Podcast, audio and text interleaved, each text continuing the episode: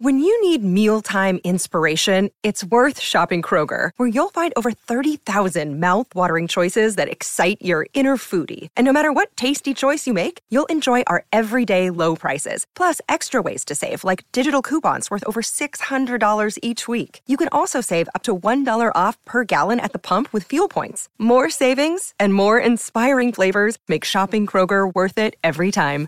Kroger, fresh for everyone. Fuel restrictions apply.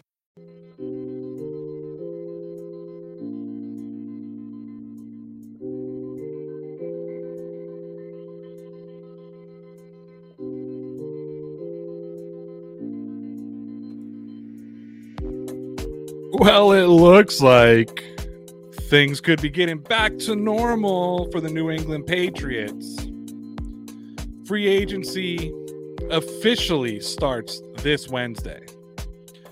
But that legal tampering period started today, 12 p.m. Eastern Standard Time. The New England Patriots made a huge, gigantic move and re signed a 10 time Pro Bowl wide receiver, Matthew Slater. Welcome to the Dear Station Podcast. My name is Ray Rauth. Don't forget to check us out over at deanblundell.com. Over 100 content creators, podcasters, sports, news, politics, entertainment, and more. DeanBlundell.com. Check out my website, rayrauth.com, R A Y R A U T H.com get all my uh, latest content over there. So this message goes out to all the uh, New England Patriot fans out there. Free agency uh, looks a little bit more normal this year. If you're a New England fan, right? Looks a little bit more lackadaisical. Any New England Patriots fan who came into today expecting big, gigantic moves, your expectations were way, way too high. First of all, New England has no money, people. We all knew what this free agency was going to look like. We've been talking about it for weeks. Oh, it's all about the draft. Yeah, we dreamed of the Bobby Wagners of the world, the Chris Godwins of the world. You think the Patriots were in a position to make Christian Kirk the third highest paid wide receiver in the NFL? No, they were not. But why don't we get to the rage, eh? Two weeks ago, we conceded that J.C. Jackson was no longer going to be a New England Patriot, and yet today, people, including the very producer of this show, acted shocked when JC Jackson signed with somebody else. And I get it, 16 and a half million over five years. All the Patriots could have done that. Well, the Patriots offered that. Three for 51. You know the difference is $28 million year one. That's a gigantic difference. Over half the money in the first two years of the contract you know the Chargers are setting themselves up for? Remember Stephon Gilmore what the Patriots had to go through with him? That's what they're going to go through with JC Jackson. The guy ain't playing on this contract year four and five. I wouldn't be surprised if he already starts year three. Year three, people. He's getting all his money now. And if he continues to develop and continues to get better and continues to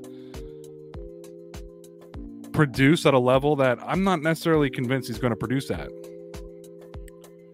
I think for J.C. Jackson, he could have went to couldn't have went to a worse division for himself. What's the knock on him, right? He has a problem with those fast receivers. Well, the Legion of Zoom doesn't just live in Kansas City. That whole division is full of speed and strength. There's no Sam Darnold or Zach Wilson or year two Josh Allen to pick off. You're going up against where Derek Carr is the worst quarterback in the league. Consistently going up against Patrick Mahomes, Russell Wilson. It's funny, I kind of looked at the JC Jackson stats today. And it's hard to show a game where he had a lot of passes defended and interceptions that mattered, that weren't blowouts because there's not a lot of them. A lot of those 25 came in blowout games or against really, really inferior quarterbacks. Does that mean he doesn't deserve big money? No, it's not a knock on JC Jackson. Am I mad at JC Jackson? No, he wouldn't got his money. But we knew two weeks ago that was going to happen.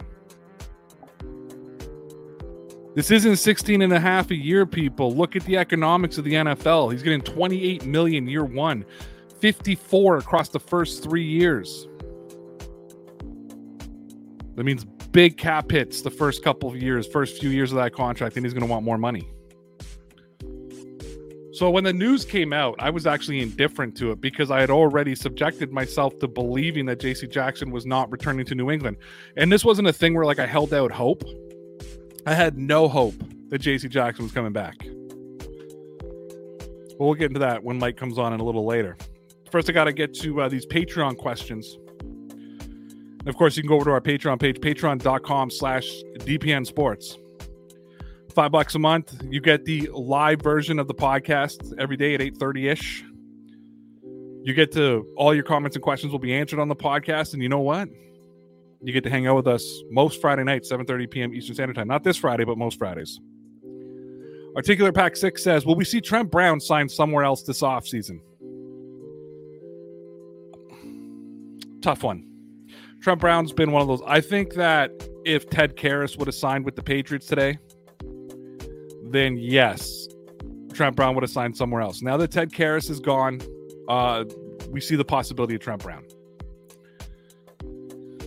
because right now you got to kick Mike on Onwenu inside. You got uh, Justin Herron on the on the outside. I, I, thought that Ted Karras was actually more of an important signing than Trent Brown. To be real with everybody, just just because of the versatility and because Mike on Onwenu's got versatility. It all depends what Trent Brown wants to make this year. I'll tell you what gives me hope that Trent Brown will come back. He's seen the other side, right? They always talk about the, you know, the grass is always greener. He went and got his bag a couple years ago. The way JC Jackson got his bag today. And uh, he had a miserable time in Oakland and Las Vegas. So yeah, there's a part of me that does believe that the Patriots got a good chance to bring it back. I think it could be a hometown discount. We'll have to see. Again, I think the Patriots are gonna most of their damage is gonna happen in the draft. And this kind of fits right into Brian Lynch's question that says, "Are you confident that Mike O at left guard and Herron at right tackle for 2022?" Uh, I'm confident in Mike Onwenu at left guard. I ain't confident in Justin Herron. Herron, Herron, whatever. Uh, got better as the year went on. Let's, you know, let's give credit where credit is due. He got better as that year went on, but I don't like it in our group chat today, I asked like, could this with Karras not signing, like, could this be the possibility that the Patriots take a lineman in the first round? It's a deep offensive line draft. It's a deep cornerback draft and a deep wide receiver draft, deep linebacker draft. So the Patriots could address all four needs in the first four rounds of the draft. The question is, do you go interior or exterior if you're the Patriots? Because with Mike Onwenu being versatile to play inside and outside, I would almost look for an interior offensive lineman with a little bit of versatility that can shift on both sides of the line and possibly the center position in case David Andrews were to get injured, very much like Ted Karras could. But am I like, if you need an answer right now, am I confident with the current offensive line? No, it wasn't great last year. Now, I think what we got to hope for is Isaiah Wynn to bounce back. Now, I say Isaiah Wynn has been an injury issue. I think up until last season, it's difficult to say that Isaiah Wynn was a problem when he was on the field. So in his first four seasons in the league, when he's been on the field, he's been good. The problem is he can't stay on it. The one year he stays relatively healthy, he's terrible. He was a turnstile at that left side. Now, if Mike, if, if not Mike Onwenu, if oh god, Anyways, if he were to bounce back this year, then he's worth the 10 million. They got a solid left tackle. You can try to find somebody on the outside to replace Justin Herron. and whatever. So I, am not doubting that Isaiah Wynn can't come back. Because again, three out of four years when he was on the field, he was good. But if he is good this year, can he stay on for the entire season? That's one of the biggest questions that need to be asked, right? And Alex says, Do you think the Patriots will sign anyone on the first day of the NFL free agency? They did. They signed Matthew Slater. Big time signing. no, Alex, I don't. But I, I didn't before either. You know, and this is one of the things I'm, I'm trying to say to you guys. There was never a situation that I believed that the Patriots were going to have a big free agency. And I could say like maybe the past has spoiled us, like what they did last year, but it's not like that was even normal. This feels like a normal Patriots offseason. Occasionally, occasionally, you see a guy, you see a guy like Stephon Gilmore picked up, but it's not the norm. If anything, it's this time of year that Belichick makes a trade for like Chad Johnson or something like that. Doug Sommer says, Would you be opposed to seeing Gilmore come back on a cheap deal, sign him and draft a cornerback, and things don't look awful? Oh no, I wouldn't be opposed to it, but Stephon Gilmore's not coming back. So I mean, it's it's it's difficult to even entertain that question. And I'm not even trying to be a douche about it, Doug. I just things did not end well with New England and Stephon Gilmore. And uh, it seems like Gilmore is just as stubborn as Belichick, so I doubt that either one of those guys would blink. It's not like Vince McMahon in the WWF where everybody gets another chance, WWE, whatever they're called now. You can see Pat McAfee wrestle at WrestleMania whenever WrestleMania is coming soon to theaters near you. But yeah, no, I, I, mean, look, no, I'm not opposed to it by any means. I mean, uh, not as the number one corner. You bring him in as the number two. That's kind of what he is now. Maybe you know, number three. I just don't. There's no chance it's going to happen. Doug also says first it was rumored that New England might try to trade for Jarvis Landry, but now he's a free agent. Do you think he's a bit more of a realistic option now? Uh, the rumor that they were going to trade for him was a fan rumor, not a real rumor. So no, uh, I did hear that the Patriots were one of the teams not to reach out to Jarvis Landry. I like Jarvis Landry. Maybe you're confusing it because I, you know, made a couple videos and talked about it on the podcast when I said I would love to see Jarvis Landry on this team, but uh, I highly doubt it. Again, I'm going to stick with my original thought that I believe that the Patriots are going to get their wide receiver through the draft. We saw that they were talking to Scantling today, aka MVS. I like that move. Cheaper wide receiver. He's basically there to replace N'Keal Harry. I saw a lot of New England Patriot fans upset about it. I didn't get it because it's not like they're signing him saying, "Hey, you're going to be the number one." And then I saw people like, "Oh, the Patriots no, they love guys who can't catch." They did that with Matt or with uh, Nelson Agholor, and I was like, Scantling didn't have a drop last year, so I'm not wasn't entirely sure where your stats were coming from. I think where I think where the the frustration is coming is that people look at Marquise Marquise or Marquez Valdes Scantling. I think that you look at him and it's like that's the number one wide receiver you, the, you want the Patriots to sign, but he's not the number one wide receiver, and I don't think the Patriots were signing him with the intention of being the number one wide receiver if they were to sign him. At the end of the day, the combination of Nelson Agholor, Jakobi Meyers, and Kendrick Bourne isn't bad. The combination of Kendrick Bourne, Nelson Agholor, Jakobi Meyers, and N'Keal Harry is. You put in Scantling over Harry. He Scantling finally brings what Harry was supposed to stretch the field a little bit, use the size, use the strength. Go into the draft at number one. Bring in a John Metchie who can play inside and outside. You know, bring in whatever a win, whatever the guy or whatever the guy's name is. Bring in one of those guys from the draft. So yeah. Uh, to wrap it up, Doug. No, no, I don't think Jarvis Landry is a legitimate option for the New England Patriots. And with that being said, we got a bit of a music change here. I don't know if I'm ready for this tonight, guys. I'm tired. Clock's changed an hour ahead. Originally, I thought I had something happening now, then I didn't. Producer Mike was all about, like, yeah, JC Jackson's not coming back. We're looking at the options about JC Jackson not coming back. And then he just God raged today as if he had no idea that it was to happen. And I just sat there like, huh?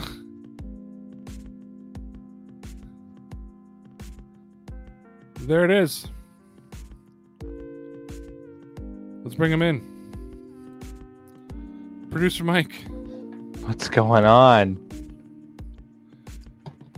you know, living the good life, living the realistic life, living uh the just changed times Monday. Living the, living the life as if what happened today is exactly the way I saw free agency rolling out. Some of that from influence from you, only to watch you completely react to free agency today like you haven't paid attention to it all year and suddenly we're shocked by some of the transactions that were happening. I think some of it doesn't come through well via text. I think I was not very upset. I was just listen, man, the money's never there for us. I compared you to a troll on our Discord. You did. I was. I, that's when I got a little mad. but did it not make you step back a little bit? Because you no. started getting into the whole Belichick never whiffs, and I'm just like, oh my god, sarcasm. Your friend, our friend Rhino, also likes to get a little hyperbolic there. So it was a little bit of a response there. He has a dying affection for Bill Belichick and hates players who leave for more money or just leave in general, especially right. when money is similar. Like the Patriots offered similar money. So that was the thing I was trying to get across to you today. Yeah. I was like, look, the Patriots offered three for 51 to JC Jackson which is actually more money than the five for 84 or whatever he did. The biggest difference was the Patriots couldn't give him the upfront guarantee right. because it didn't have the salary cap to do it. My guess too is actually some of knowing Belichick, there probably weren't as many guarantees, right? So the the Chargers were probably just like, here's the money, come play for us.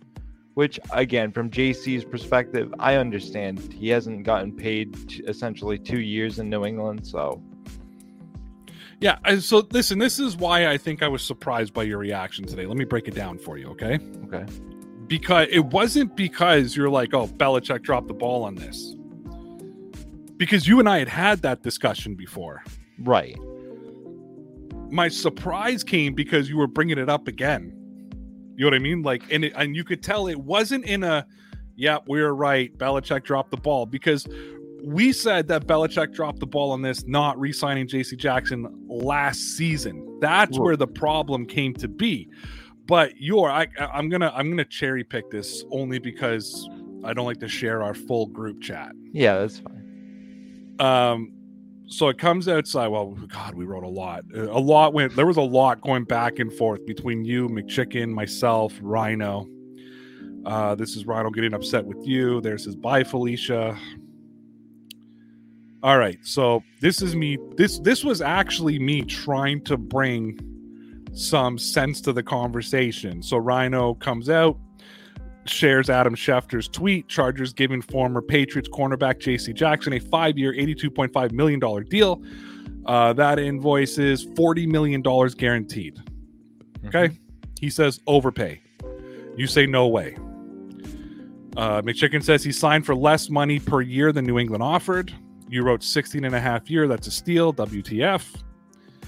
McChicken responds with Pat's probably less guaranteed money and signing bonus. You're like, yeah, what a shame. This is the first time I was going to say Bill effed up, and you didn't say F, you spelled out the full word. Mm-hmm. I wrote 40 million is his first two years, right? Less less per year, but more up front. 28 million dollars year one. So I'm like, that's just me trying to bring context to what you and McChicken were even talking about. I wasn't even like I was taking anybody's side there. Mm-hmm. You then decided to say the Pats seem to be unwilling to make any of those restructure moves, which I get, but damn, this feels like we got robbed. And then it just goes on. And then then Rhino thought he was old. You thought he was 27. Uh, it all Well, went so- on, so- and then then I discovered that 54 million of that 82 million dollar deal is his first three years. Then it all made sense to me because then I started looking at the economics of the NFL. Right. And I turned around and said, okay, so they're going to have like a $26 million cap hit this year that the Patriots never could have absorbed, right? They're going to Yeah, have a 20 something next year. It's going to drop to like a 12 the year the next. And then year four, he's going to be owed like $7 million. And he's going to turn around and say, I'm not paying for, I'm not playing for that. And he's either going to be released, traded, or they're going to give him an extension, or they're going to do like what Belichick did, bump up his salary like they did with Gilmore, give him a you know 15 16 million another year then they're stuck on that fourth year. So i was like okay the economics make sense. And then it went crazy. So i'm not going to get into the rest of the group chat because it just went stupid So- from there Yeah, so no, no, I, I agree with you with how the contract's structured. Listen, it's not going to last a full five years. That's how contracts are going to be in the NFL going forward. The thing that bothered me about this the most is, again, we had talked about how Bill had the opportunity to pay him not one, but two years ago. I thought they were going to be so far apart on the money, and that was going to be the thing, and we were just going to kind of wash our hands of it and say, listen, they were five million dollars a year apart on the money. He wanted twenty million dollars. He wanted twenty-one million dollars.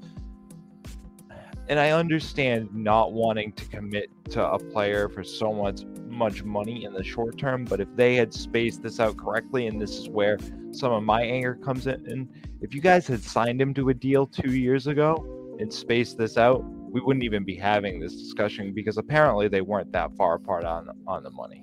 okay so here's the breakdown of the contract and this is where it becomes an issue Yep. okay so it's only an $8 million cap hit this year patriots could have absorbed that absolutely it actually That's would have it. been tough just to That's be honest what it needed to be too. So they needed to make it low, and they needed to, yeah, same Yeah. same kind of thing. Yep. but the Chargers don't have an out until 2026. So next year it's a 17 million dollar cap hit, 32 million dollar dead cap.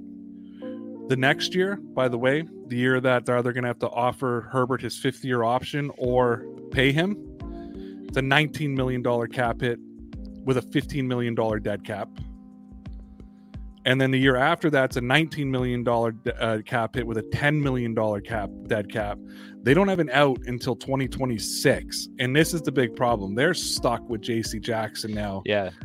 and so they're they're absorbing it this year but still to save nine million dollars in three years is not going to be worth it for them. He's just going to keep bumping his contract and they're going to be in the i looked at the other deals they've been making with their own players and then stuff they've been doing today. You know they're going to be the new orleans saints in short order Yeah, they're they're gunning for that. They know their window's open right now. They're giving up picks. They're getting players because they have the cap room right now. Um, the cap is going to explode in the next two years, so they're probably hoping that they can rework one or two of these deals and not be completely underwater. But absolutely, they're they're burying themselves long long term here. Yeah, so that's again when I looked at this whole deal, I was like, because again, the Patriots cap hit would have been a lot more than eight million up front. Yeah. because they were only offering three years at fifty-one, Mhm. and it's almost. I'm going to put it out there for you. It's offering three years to J.C. Jackson, assuming the out was next year or the year after, right? Like Mhm. to me that I've seen Bill Belichick give guys five year deals. You know what I mean? Like when he trusts a guy and he's a core part of their defense. Devin McCourty in his younger days around this time, Dont'a Hightower in his day around this time. You know, like he and and we had this today is how much of and I was wondering, does Bill Belichick look at JC Jackson as a product of the system rather than a a, a product himself. And then you said, well, I think Bill looks at a lot of guys like that, but I do challenge you to tell me outside of like Jamie Collins, or not Jamie Collins, I apologize, Chandler Jones. Let's look at the recent history. Trey Flowers, bust in Detroit. Well, he's also been hurt, which you can't predict. So it's not like he was great in Detroit. He was good in Detroit, but he wasn't No. dominant in Detroit. Malcolm Butler, nothing after he left New England. You know, uh, Right. Darrelle Revis for some reason like just fell off that cliff a year after having a great year and winning the, yeah, the Super Bowl. he was a gun for hire. I really don't. I don't count him as anything kind of homegrown and what I'm getting at though is Kyle Arrington. It, now, not that he was great with New England, but he was a good enough serviceable cornerback. Career done after he leaves New England. yeah. right? You see this all the time. And I think that Belichick is very confident in his. And I will challenge and ask you this When's the last time when injuries did not play a factor? And that's an important thing to say. When injuries did not play a factor, when's the last time that the Patriots secondary was ever the problem in New England? Because I, to me, I went back and looked at it. It goes way before even Stephon Gilmore got to New England. I was England. gonna say the year before Revis got here, weren't they having or not Revis? Uh, Talib. The year before they got Talib, it Yeah, was so in the bad shape. 2011. Yeah, The year they went Uh, to the Super was the last time that this secondary wasn't one of the top in the NFL. And their I would- defense has been brutal. Their, de- would- their their defense has been brutal because of the front seven, but their secondary has been locked down. Well, I would argue the year that uh, the Eagles Super Bowl year too. There's I would argue that kinda, game they were awful. I wouldn't say awful, but that year they weren't what we've come to expect in like recent hit, like very recent history. My with- issue with that Patriots team though reminded me a lot of the Patriots team this year. I thought Yeah. the secondary wasn't the problem. They couldn't stop the run. And that's and that's exactly what the Eagles did to them. I think like Garrett Blount had 125 rushing yards. So when you can't stop the run, you got to start selling out your safeties to stop the run, and then they kill you on top. And Malcolm Butler didn't play. So I mean, Yeah. let's let's not take that out of consideration. But that season, I didn't look at the Patriots defense or secondary because once Gilmore got it, he became locked down as a secondary player. Um, my issue really came down to uh, mine. Mine came down to that front seven. I think, as stupid as this sounds, J.C. Jackson is is as replaceable as anybody else that's came and gone on this team. Gilmore, Brandon Browner, Sante Samuel, you know, like the list goes on and on and on and We'll on. I- everybody's Yeah. replaceable. Yeah, I mean, we'll see. Listen, this my issue, and I think what kind of tweaked me here is something we've been kind of alluding to in the last couple of weeks is Bill needs to get in front of these some of these contracts and show some of these players trust, and he hasn't done that in recent history. I think a partially because the drafting has been, we'll just say it, not great, borderline bad. Listen, he's got an opportunity with Kyle Dugger this season. Get in front of somebody that you think is good give him a contract that's not going to be huge. Don't have to go buy somebody. This is the problem. We're But- having to go. But again, though, maybe he didn't want to get ahead of J.C. Jackson no, no, I'm saying uh, because he got I ahead of. Adrian Phillips.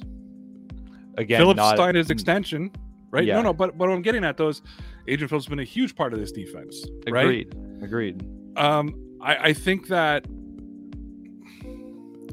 if J.C. Jackson was worth 19 million dollars of our cap ne- next year, 19 million dollars of our cap towards J.C. Jackson, people are furious that Nelson Agholor is worth 13. You know what I mean? And That deal looks here was good here was here was my biggest surprise. Your reaction, frankly, was one of the rare reactions out there. There was a lot of Patriot fans that I was looking at on Twitter that that you know follow me. Message I was getting going overpay, overpay, overpay. Because when I think I'm going to tell you the truth, when I think of a 19 million dollar receiver, I do think of Stephon Gilmore in his prime. And you can say that he's better than Gilmore, whatever it is, but every time he's got to go one on one against a great, it happened a few times. Every time he's got to going back to last season too. Every time he's got to go one on one against a team's best receiver, that's one of those best receivers, he gets burnt. And he's come through with his biggest games. When you look at his best PFF rankings, his best stats, his bet everything, his best games this year came against the Jets, the Panthers. Every game was a, every game that was a blowout for the for the team. You know when everybody had to throw the ball three thousand times. Yep. And we had a lot of arguments, even during the season, not arguments, but discussions. Is J.C. Jackson a true number one cornerback? And I watched him in a in a playoff game get absolutely smoked. And I know everybody did, but I've seen the Patriots defense get smoked and Stephon Gilmore not. Yeah, I mean, so so here here's the thing, and here's the way I'm comparing them. Right, J.C. Jackson and I said kind of said this in our group chat. To this point, is better than I think Gilmore was coming into New England. Right, so J.C. to me still has a year or two really to hit his peak and see where he can go in New Which, England. Again, in, New England, right? If if he's following that same track because let's be honest, the first year or two Gilmore was in New England, we were almost ready to throw him out of here. Like, well, no, year two was their super. New year two, they won the Super Bowl, and he was such a right. big part of that. It was but, his but, uh, first. Uh, it was his first half a season in New England. Yeah, more than more than half. But by least, the time the least... postseason of his first year came around, Gilmore was Gilmore. I had um, lots of yeah, Mike. See, now you're selective. You're having selective memory right now for your argument, which is fine but go back and look at some of that tape from the end of the season. No, I, I mean I'm not I'm not disagreeing with you, but my overall point is I think J.C. Jackson's still an ascending player at, at 26. Like he's not an old player, and this is again one of the kind of things that twi- like I'm actually not trying to be a homer here. This is one of the things that bothers me with Patriots fans. Either somebody's too old, they're too expensive, like, can we just say this guy is in his prime and he's probably worth paying? Like, can can we do that for once? Now, I understand in this case, I agree with you. He may he may not be, but it seems like this always this argument always comes around when. It, and listen, it's going to be Damien Harris this offseason, right? Yeah, but you let Damien. You don't pay a running back. I right, mean, the Dallas Cowboys are a prime example why you don't pay a running back. No, no, no. But I'm just saying it, it, again, it's it's percentage wise. Are we still going to give him fair market value, or are we going to try to? Oh well, he's not really worth that money. He's not really a number one running back. He hasn't done anything. We should just go get X and be fine. And listen, I understand the position doesn't hold up so well for my argument because we can't. You probably can just go get another running. Back say back. running back is not the position to make the argument on because I'll argue this: the Indianapolis Colts had the best running back in the NFL this year, the best running back in the NFL. They had a decent quarterback, not a great quarterback, but a decent quarterback. Right. On paper, had a way better team than the New England Patriots. The yep. Patriots were in the playoffs. The Colts weren't. You can't win alone on a running back. I think no. you have Rhamondre Stevenson who's going to hit his stride. You saw what he could last year. Compare him to Damien Harris, his first year as a starter, not his first year in the NFL, but his first year as a starter. Very similar in how they ran. Um, but I think you get I, I the argument think, that I'm I don't even think they offer. Too. No, I get it, but you're picking the wrong position. Let's stick at the cornerback position. That's a good argument to have. The cornerback position is what they call a skilled position, right? It's one of those right. re- really dynamic skill positions. Um, I think that, listen, here's the thing. Go listen to Mario from hashtag sports explaining why Stephon Gilmore turned into the MVP or the, the uh, defensive player of the year right? The reason that Gil, that that Jackson got to this point of his career quicker than Stephon Gilmore, he went through three coaching regimes in his short-term time in Buffalo. Three coaching regimes.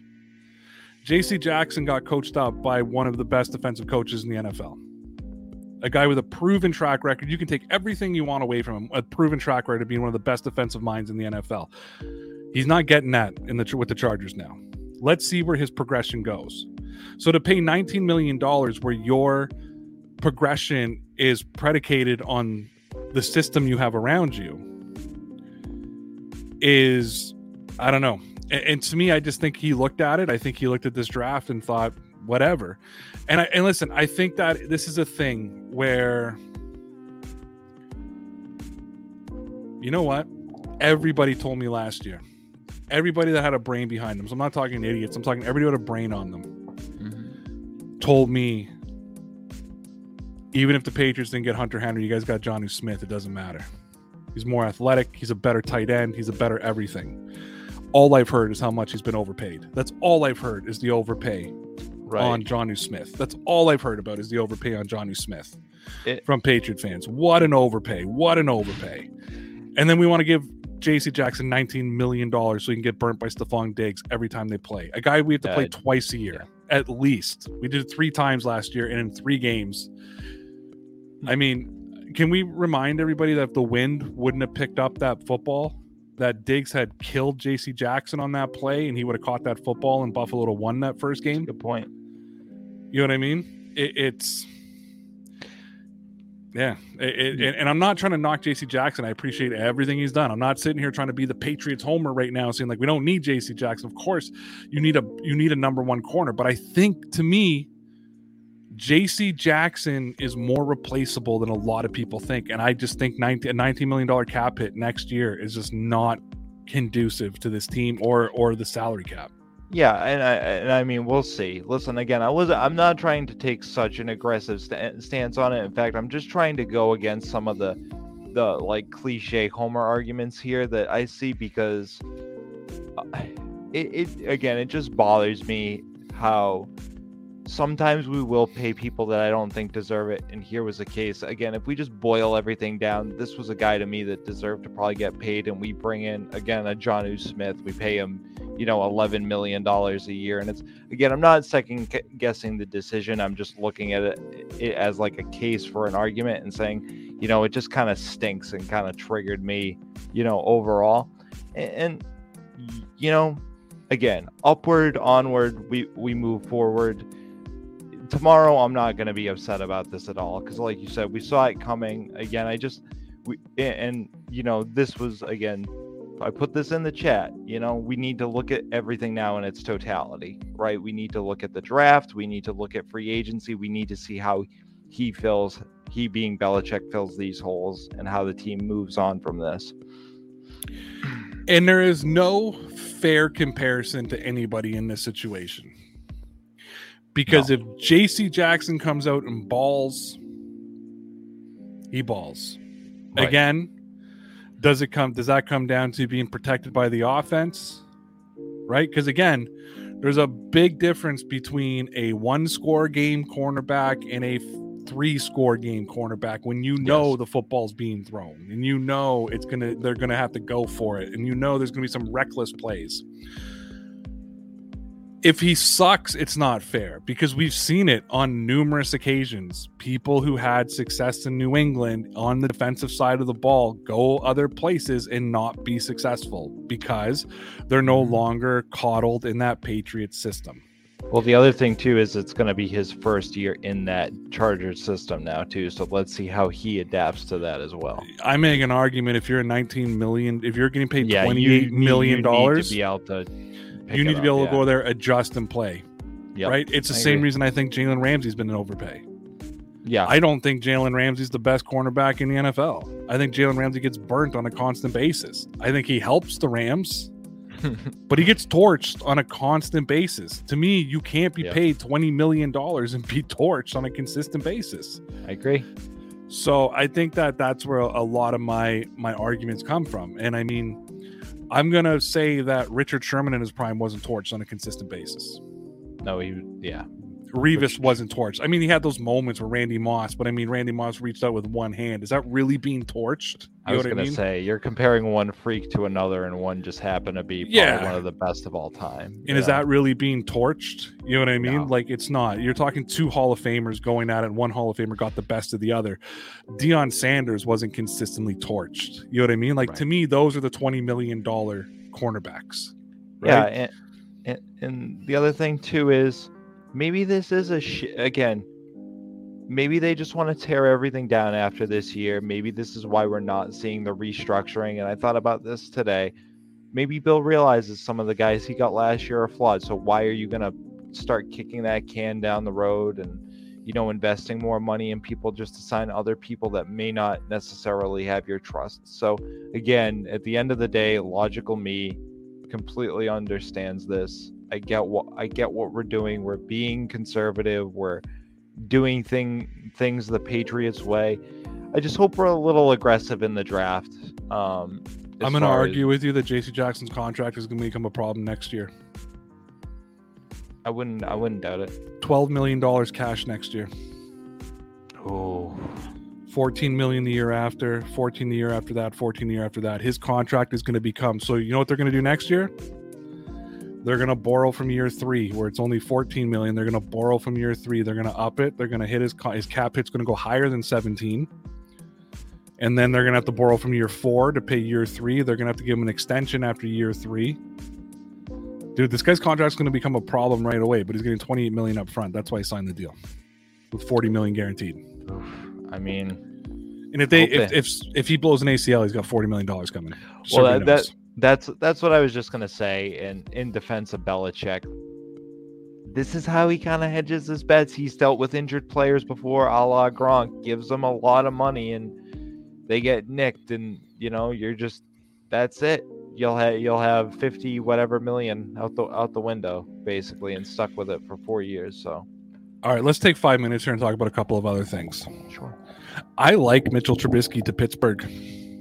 I do too. I think I like good it. Move. I Yeah, do. And I think that they have an offensive line that can protect him, a defense that can protect him, and I think that you may see a different Mitch Trubisky in Pittsburgh. Yeah, I'm excited. Listen, I don't think we saw um, the Mitch Trubisky of college, you know, translate to the Bears because the Bears were a mess and probably didn't support him well.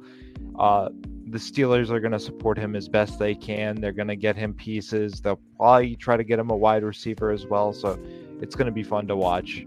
It's going to be fun to watch. So I'm trying to get confirmation here. What are you saying? It's not a football thing, Oh, okay. but it's a part of my childhood, and I this. Uh, uh, okay, here it is. So Scott Hall, I don't know if you know who Scott Hall is. I do not.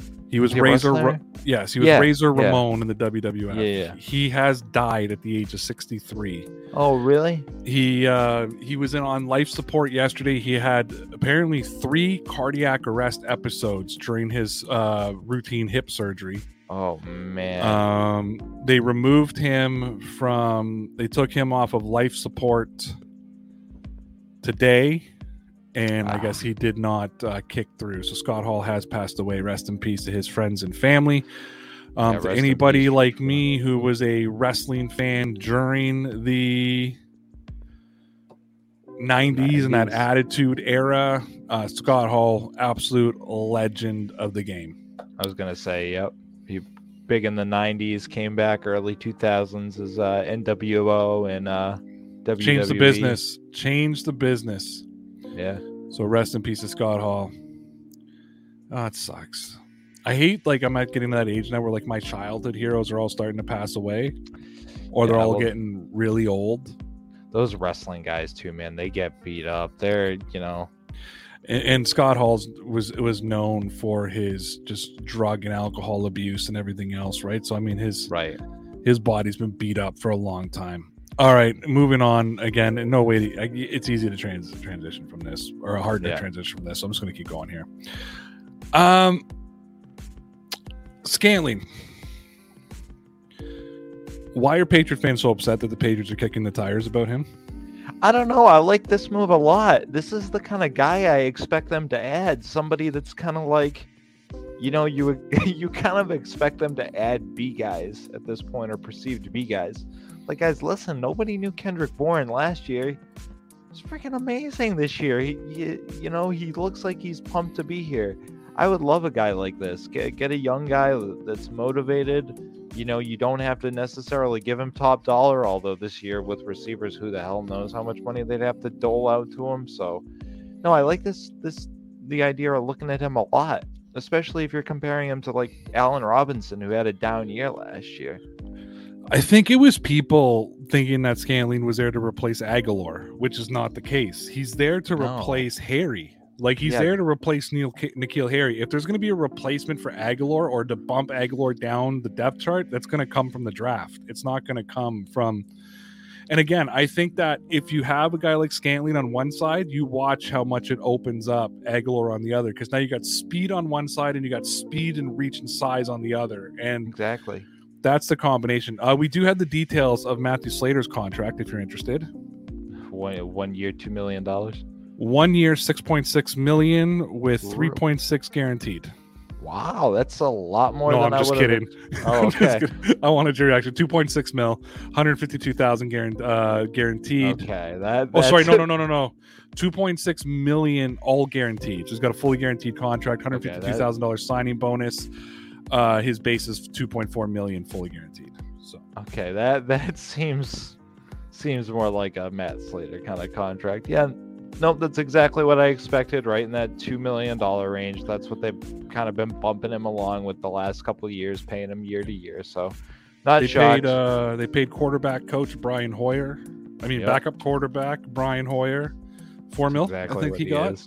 he Yep. got his uh got his got his coach's salary um i I think a way bigger signing than most people think like i i, don't Yeah. especially with josh mcdaniels gone i think that that was could have been i know people are going to hate to hear this could have been the most important signing of the offseason and i think that's why he got four million because i think he knew it and he held their feet to the fire because he sat there and said bill you need me josh is Yeah. gone you got nobody there what you want joe working with him no, Yeah. no, no. So anybody Yeah, who, anybody who thinks Joe Judge is working with the quarterbacks this year, trust me, the guy working with the quarterbacks is going to be wearing a jersey as well. Yeah. And listen, I heard somebody say this in uh, our Discord today, or somebody typed this rather. Um, well, why don't they just put him on the coaching staff and make it official? Because he's making about 30 times. Yeah, because You his coach's salary is going to be like eighty thousand a year, Yeah. and uh, as a quarterback coach, and he's going to make four million dollars as the quarterback. Yeah, yeah. believe so me, he will why. be. He'll eventually be there, and I really think. I mean, at this point, I think they trust him more than they trust um, Jarrett Stidham to be the backup if something were to happen to Mac Jones. Yeah, I, I agree. Listen, Jarrett's going to be there. Who knows? Maybe they trade him mid-season if somebody gets hurt. Jarrett's still going to be there as the third string guy, probably more capable than Brian Hoyer if they really need to put him in at this point. But as I've heard- as run, oh, I've heard rumblings through my people that if Washington couldn't get Wentz, because apparently other teams were interested in Wentz as well, Yep. that they were interested in bringing Jarrett Stidham to the team.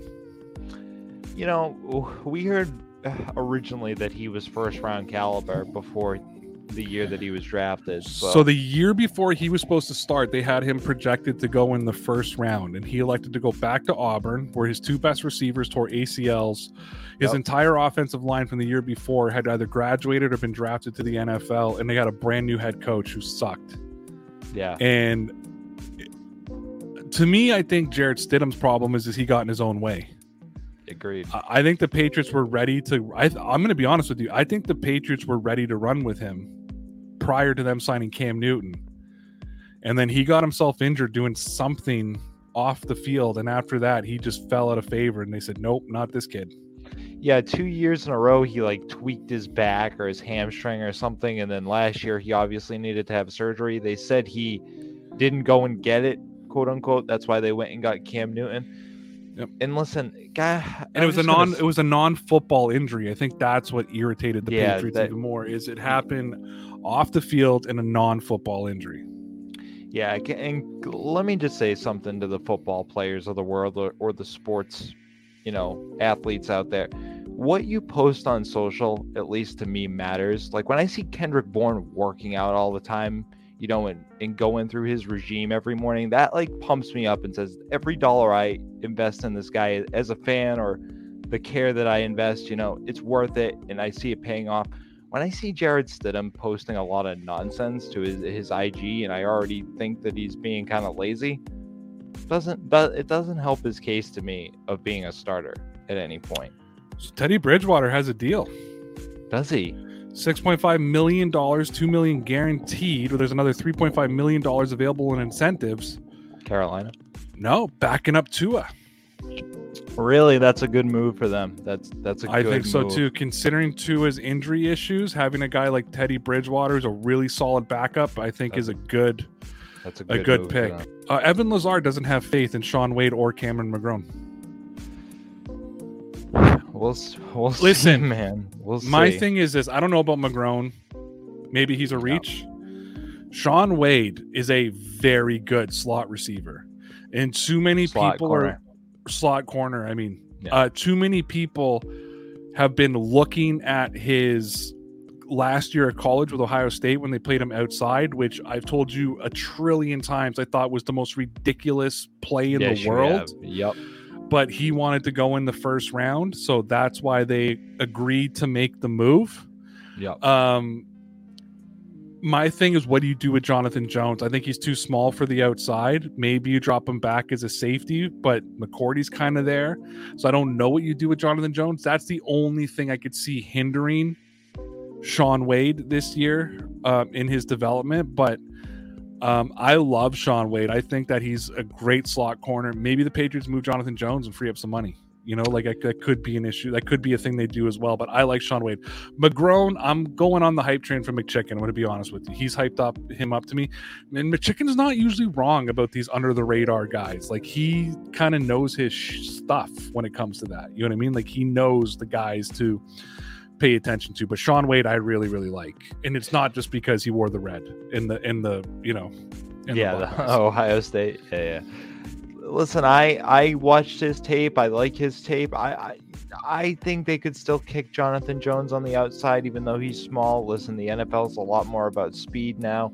But yeah, if they wanted to move Jonathan Jones for a third round pick, listen, he's getting older. He's good. That that third round picks would be a lot of value for us this year if they could get it, or next year. So it, it's a it's a viable option to try to move him at this point. So according to Evan Lazar, the Patriots and Jackson were never close on a deal.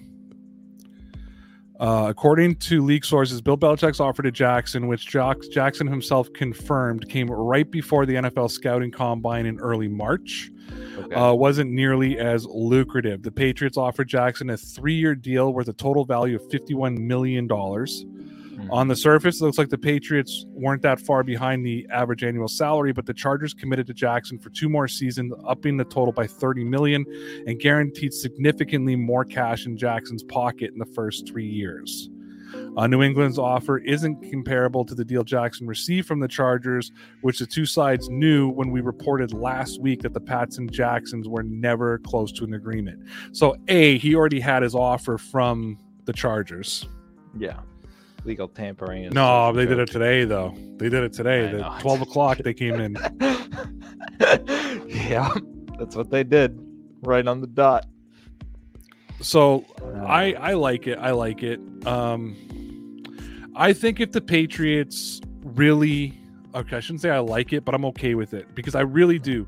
I think if the Patriots really wanted JC Jackson, like like if he they really saw him as a part of this year and next and in the future, they would have cleared cap. They would have traded him, or they would have tagged him. I mean, they would have yeah. tagged him, and he would have played this year on the tag. He already said he was willing to pay on the tag, play on the tag, so we knew that.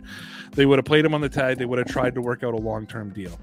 I think at the end of the day, Belichick looked at the money, said it's not there. Wolf is apparently doing a lot of the deals as well. He's the one on the phones. It's not Belichick. So Belichick has relinquished a lot of those GM duties to different guys. And I think they looked at it as a team and said, Nope. And again, Wolf is um very lucky we got to keep him. Just so everybody knows. If you all like the draft picks they got this year, he's a guy that you really you really gotta like because he was instrumental into um into a lot of things. And then the uh, obviously the what's his name from the player personnel department, um, the new guy. So of course, oh, um, yeah, yeah, I know who you're talking about. Trent Brown is is uh is trending.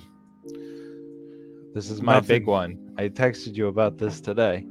Well, now that Ted Karras is gone, because I think that Ted Karras was their number. I think he was their the number one free agent they wanted to bring back outside of McCourty. I think it was bring yep. back McCourty, bring back Ted Karras. And, and, listen, I'll be honest with you. I was more upset about Ted Karras not re-signing than the Patriots. Now the Patriots did offer him three years, fifteen million.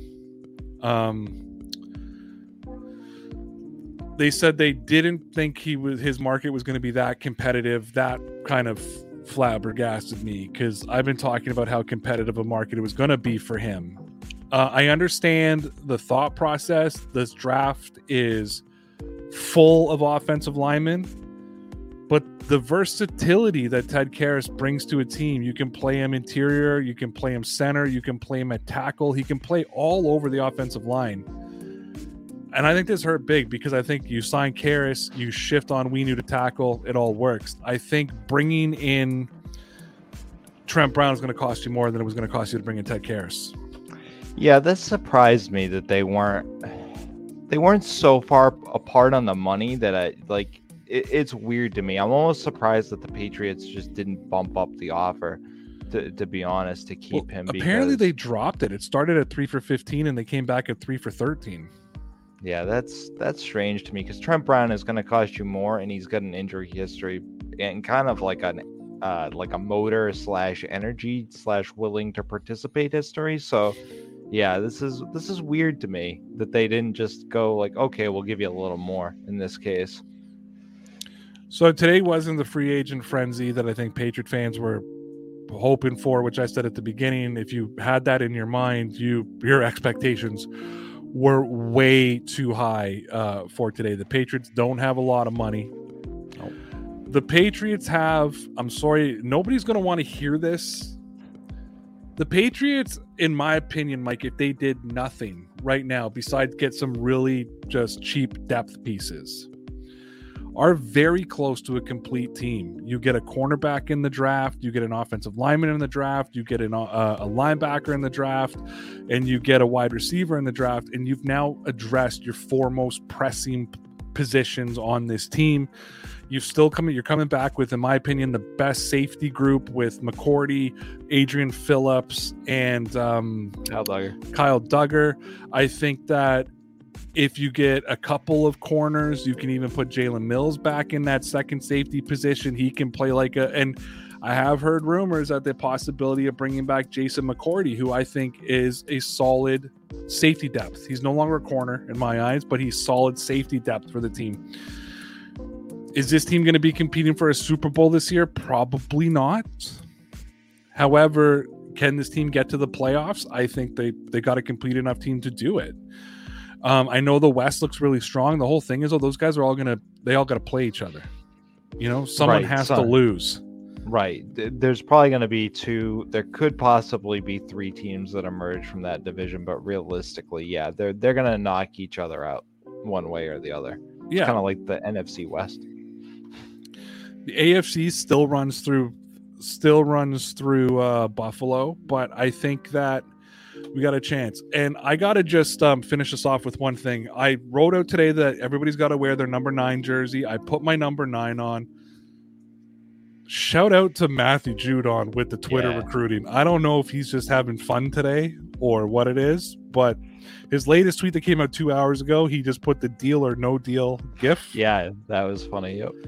Um, Trevor Deer said I'm a late because I. So let's. I'm just gonna go back in time. Yeah. Uh, let me just let me just pull up his tweets from today because he's been on he's been on a roll all day today, and it, people believe this is real recruiting, which just makes me laugh even harder.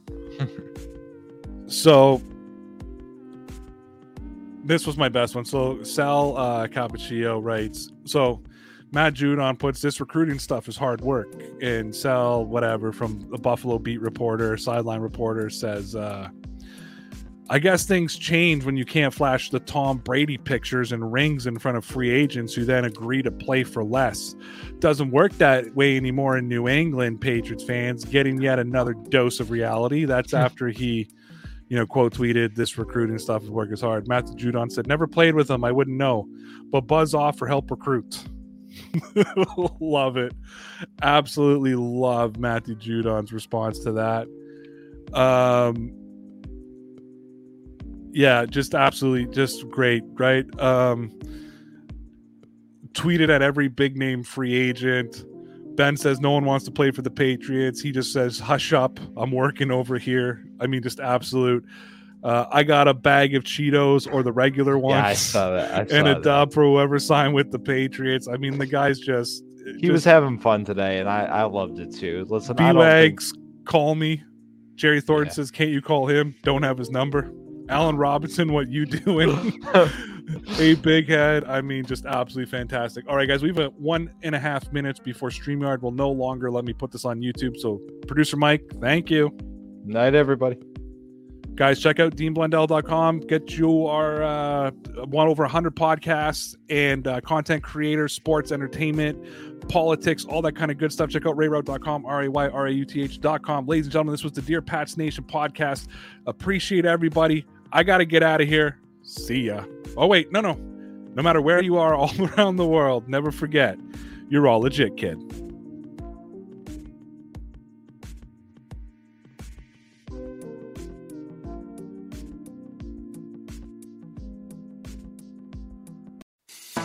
I'm Matt Cundill, host of the Sound Off Podcast, the show about podcast and broadcast. Since 2016, we've been speaking with amazing people who have populated your ears for decades. Legendary broadcasters, research wizards, talent experts, podcasters, voice talent. Almost 400 stories, all for free. Subscribe or follow the Sound Off Podcast on Apple Podcasts, Spotify, Amazon Music, or at soundoffpodcast.com.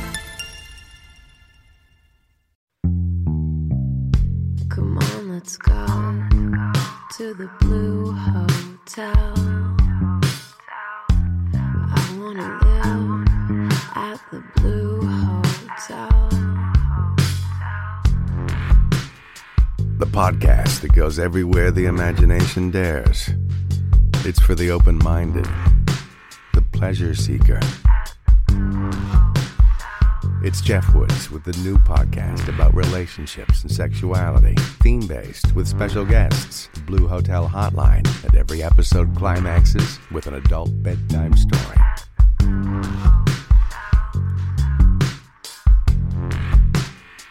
Get a room and listen in at the Blue Hotel. Begins Friday, September 23rd.